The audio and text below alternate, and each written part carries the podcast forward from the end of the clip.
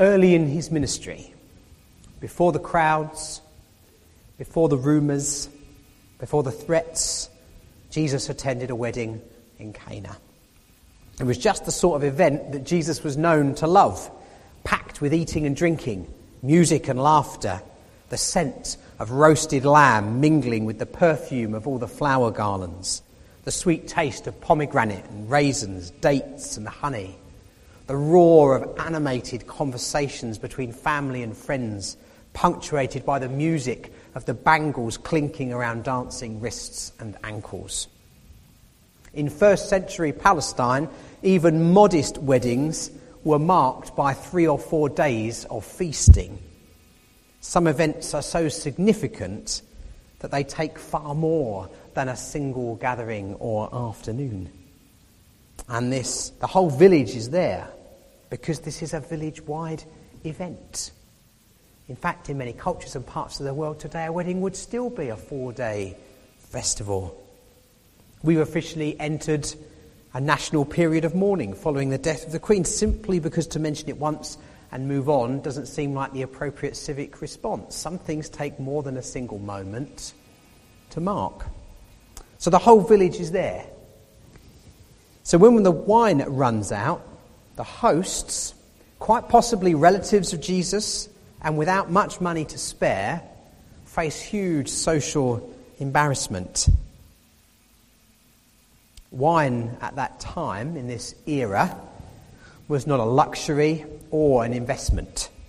The scarcity of water and its frequent contamination made wine a necessity for cooking, nourishment, and hospitality.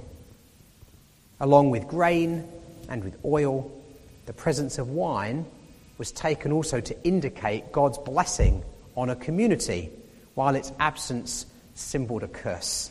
You may have felt the same way when you've arrived at a dinner party to see what is or isn't on the table. Wine was a staple, wine was the stuff of life. And so, concerned for their hosts, Mary informed Jesus of the situation, apparently expecting her son to do something in response. Now, according to the account that we have here in John's Gospel, and this wedding doesn't appear in Matthew, Mark, or Luke, we only have it in John, Jesus resists at first. And we have this slightly odd exchange that I suspect would make a lot more sense if we had the benefit of observing their facial expressions and hearing their tone of voice. My mother can say a lot with her facial expression and her tone of voice. I suspect she's not the only one. Jesus, it seems, changes his mind. Even the Messiah, it seems, knows that there are times when it's easier to just do what your mother has asked you to do. And so he instructs the servants to fill six great empty stone pots with water. Now, these would have been used for Jewish purification rituals. Each pot held between 20 and 30 gallons, and the servants filled them to the brim. And so when the party planner, the wedding planner, draws from the pots and takes a sip, they can't believe it. The water has turned into wine. And there are gallons and gallons of it, more than they could ever need. This, John tells us, was the first sign through which Jesus revealed his glory. It's a strange way to start a ministry I suggest, turning water into wine. And what sort of sign was it anyway? Ensuring that a local wedding feast was able to carry on. It might be tempting, it's often tempting, I think, to dismiss the wedding at Cana as not particularly significant, almost a magic trick, just Jesus flexing his messianic muscles before getting to the real work of restoring sight to the blind and helping the paralyzed off their mats. But if we do that, this is only because we have somehow taken on board and imbibed the idea that God doesn't care about our routine realities, that God's glory doesn't reside in the everyday stuff of life, just waiting to be seen. And friends, this morning I suggest to you that this would be a mistake. Because God works through life. God works through people. God works through physical, tangible, material reality to communicate God's presence in our lives. God doesn't meet us outside and beyond life. God meets us through the things that happen to us, through the people around us, and through the sacraments of the church, like baptism and communion, where in some way we encounter the mystery and the majesty of God. This is why these things are important to us, why we continue to share bread and wine together 2,000 years after Jesus lived, died, and was raised to life again. They help us see bread and wine, sunflowers, food banks, buffets at the wake, bouquets at the wedding. It's all a call to each of us to pay attention because God is here. It's a call to pay attention because this matters and these things are holy. This week I came across some writings by someone named Milton Brasher Cunningham, who just sounds interesting, doesn't he? Um, but he was a chef, a professional chef, who gave up chefing to become a minister. And he put it like this when he said, Sacredness requires specificity. It would help if I was more confident with the word. Sacredness requires specificity. No, you know what I mean. The grand themes of theology have their place, but love, the love of God, takes root in the specific moments when we voluntarily and intentionally enter one another's pain. It's why over recent days, talk moved very quickly from grand matters of state to people sharing their own reflections. Even if you follow the live news feed on the BBC website, they were asking for pictures and stories of people's own encounters with the Queen. It can't be understood properly in the abstract. It has to be grounded. It has to be based in the reality of our lives and our stories in order for it to be understood. And I think there's something significant about this when it comes to sharing one another's pain. You see, when it's difficult, when it's harder work in this life, when we don't necessarily get what we want, when it all seems to go wrong, and this can be the case in all sorts of different situations, can't it? At work, with our family, at church, wherever you have a community of people, really. In those times, it's tempted to do whatever is needed to avoid the pain, including avoiding others who are in pain, lest their pain impact us also. I can't find where to attribute the quote. But as I've been thinking about this week, I was reminded of a quote. I don't think I'm making this up. I'm sure this is genuine from somewhere. A great theologian, almost certainly in Latin America, was talking and saying, You say that you're a friend of the poor, then tell me their names. Tell me their names. Who was sat at your table? Whose story do you know? Whose pain have you entered into? It can't be done in the abstract, is the point.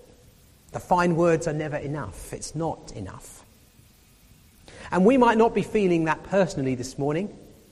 It would be my heartfelt prayer that none of you are in that space at any moment.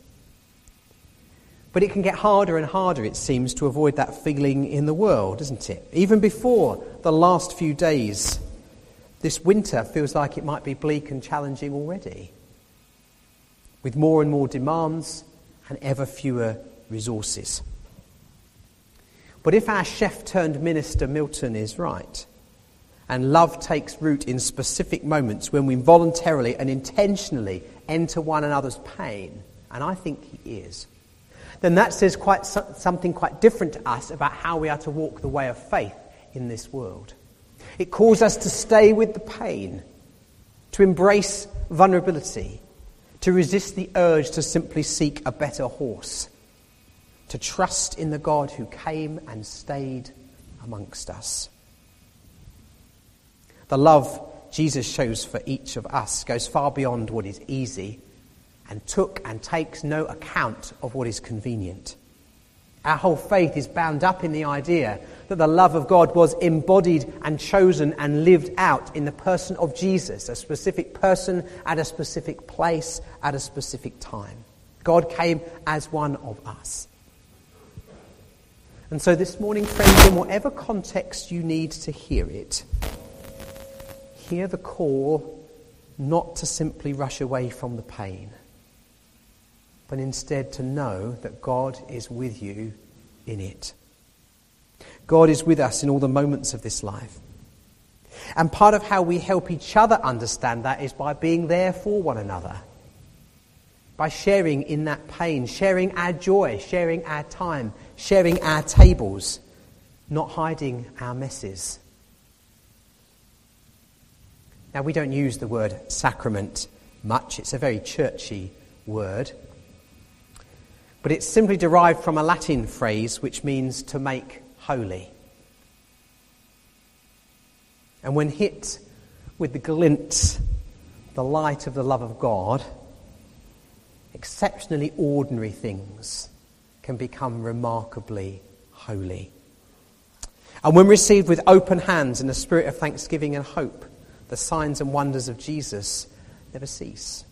Even the simplest chore can become a sacrament. I think I've shared with you the story before about one of my theology tutors who refuses to have a dishwasher in his house, even though he has the means by which to own one. Because for him, throughout his life, washing up has become a sacrament. It's not a path that I've chosen to walk, I will share with you. But for him, as he washes up, he prays. And he uses washing up as a time to pray prayers of confession and think about the dirt being washed away and the glory of the new and clean thing that emerges.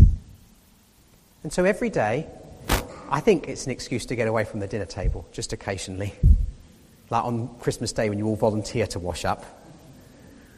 He has this moment where it almost becomes holy with the fairy liquid and the side plate.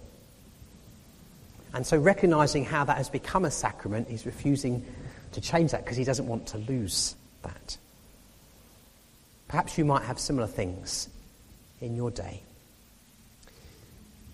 But at this wedding in Cana, the gallons and the gallons of wine point to us about and tell to us about a generous God.